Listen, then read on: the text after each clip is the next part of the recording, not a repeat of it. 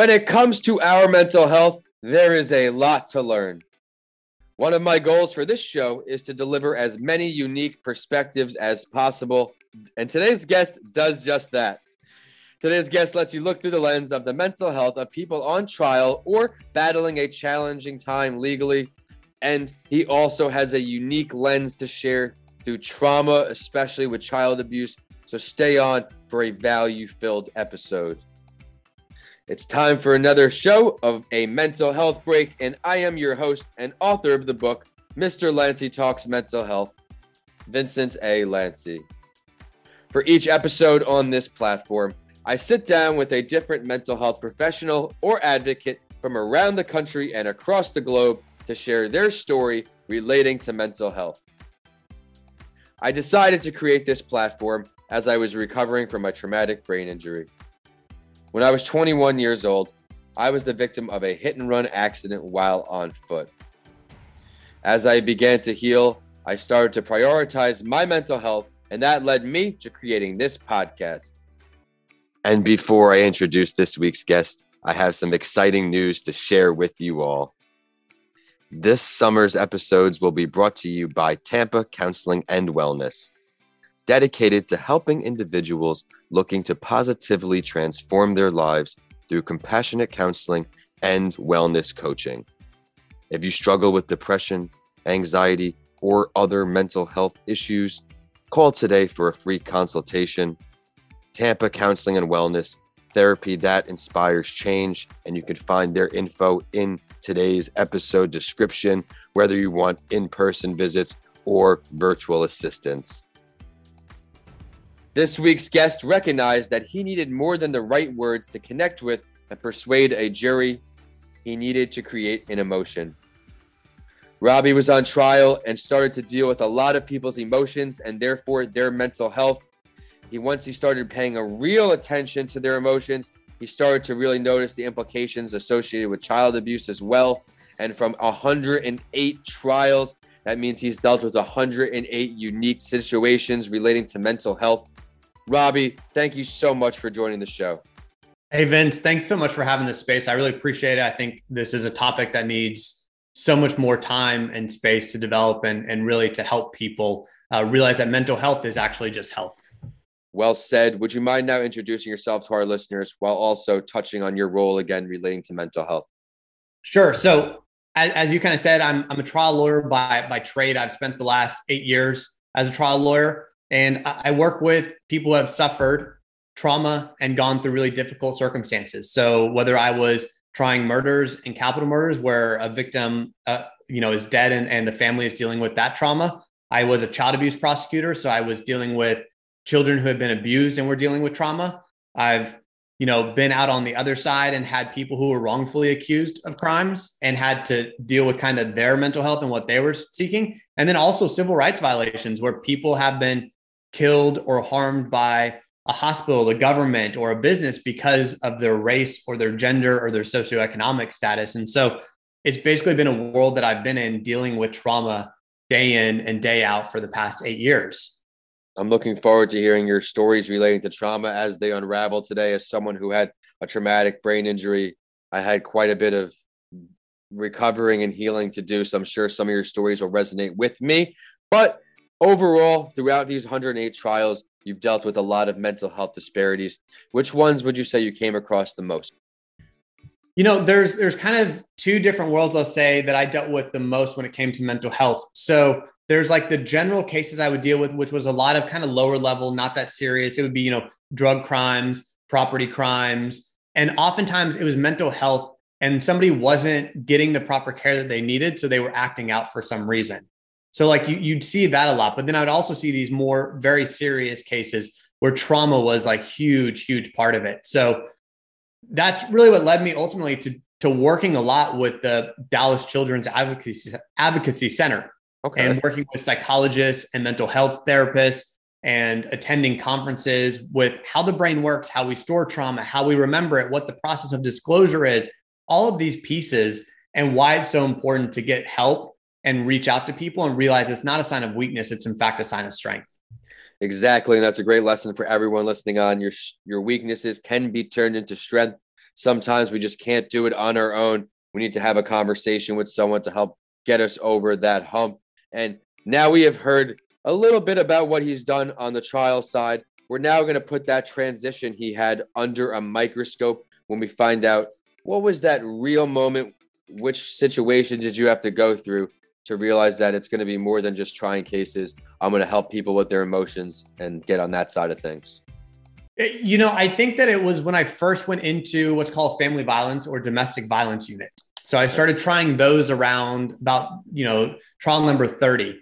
And I'll never forget, I'll never forget the, the first case I, I tried in there. And it was a woman who had come over here from Africa. She'd been flown over by her now husband as kind of a, you're going to get citizenship in the US by coming and marrying me. And then he just started abusing her. And when she tried to leave him and try to report it to the police, she was alone. Nobody believed her. She didn't have a support system and she was just destroyed. And I'll, I'll, never forget at the end of that trial when we went through it because I, I, built this relationship with her over six, about six, nine months, got her help, got her counseling. She was taking the right steps. But at the end of the trial, I'll never, I'll never forget. She ran up to me and just hugged me and said, Mr. Robbie, Mr. Robbie, thank you so much for believing in me. Like you don't know what difference that made. And I would hear from her occasionally every few months about her progression. And it was that first moment where I was like, these are real people going through real things I can't just look at it as I'm trying to win a case. It's I'm trying to win a case, but I'm also trying to make sure that the person is getting what they need. And I would later on in conversations with child abuse victims and their families tell them this.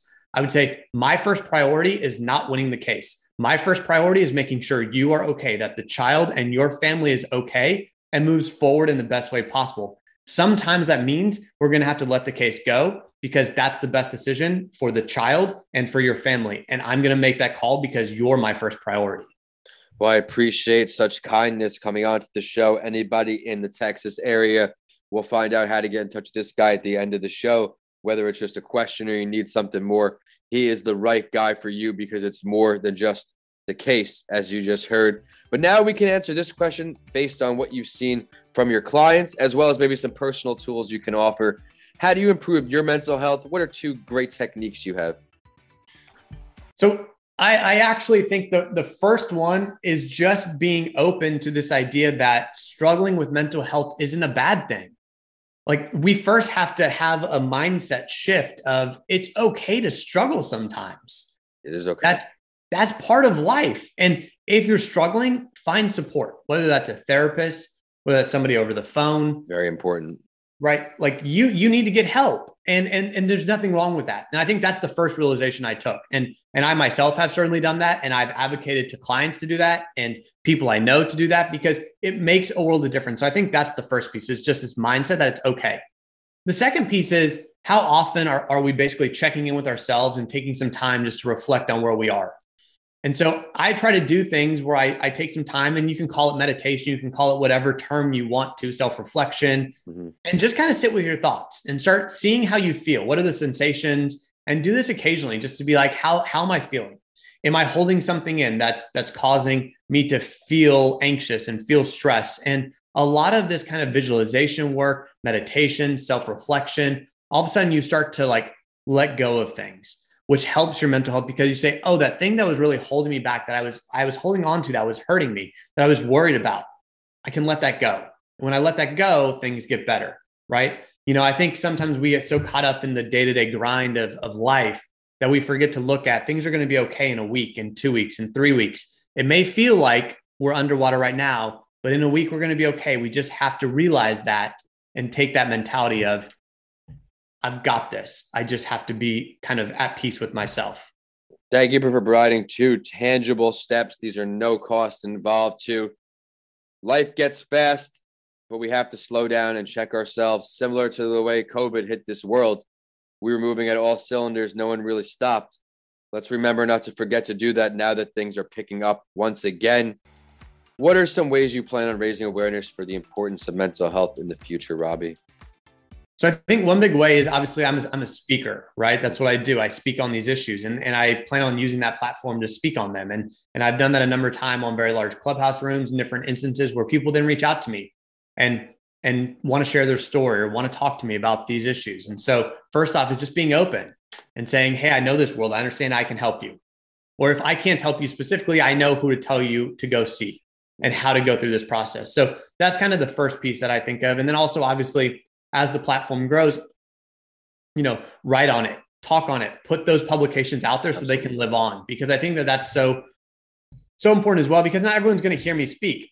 But if we start creating content around this idea that's okay, like I've seen this, here's the stories I've lived, here's the things I've felt myself, here's my challenges, here's my struggles, here's how I've dealt with them and overcome them.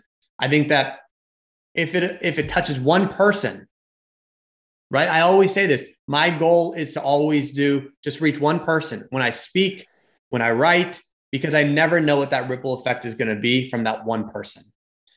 Love the optimism, love the compassion attached to it. Big things coming from Robbie. Stay tuned, mental health world. But before he does all of that, we're going to ask him for his take on this week's spotlight story. For those of you who are new to the show, I share the mental health related story of someone who is famous because I want to let you, the listeners, know you are not alone. I want you to understand that even though someone looks like they're healthy from the outside, they may not be on the inside too. I will now share the mental health related article of Prince Harry. I found out that him and Oprah are coming out with a mental health documentary in May 2021, so stay tuned. Here's a quote that I found that may resonate with some of you. I spent my I've spent most of my life saying I'm fine. I could safely say that losing my mom at the age of 12 and therefore shutting down all of my emotions for the last 20 years has had quite serious effect on not only my personal life, but also my work as well. I have probably been very close to a complete breakdown on numerous occasions. I will also include one quote describing his transition from living in the spotlight to his current home in Santa Barbara. Living here now, I can actually lift my head and I feel different. My shoulders have dropped, so has hers, and you can walk around feeling a little bit freer. I get to take Archie on the back of my bicycle. I guess this can also relate to many of us in a transition, how things can be so drastic. We're making that change that may seem hard at first, may be the best thing because that describes how light he was feeling. Robbie, what do you take away from Prince Harry's story? The big takeaway for me is how oftentimes we try to bury something from long ago that continues to affect us. Mm-hmm. And that we need to realize it doesn't matter how long ago these events happened. You know, I'm, I'm 34 at this point. Let's say something happened to me when I was 12. It could still be affecting me today. Yeah. And I think we need to be open to that. It's not just like, how was yesterday? It's how was 10 years ago?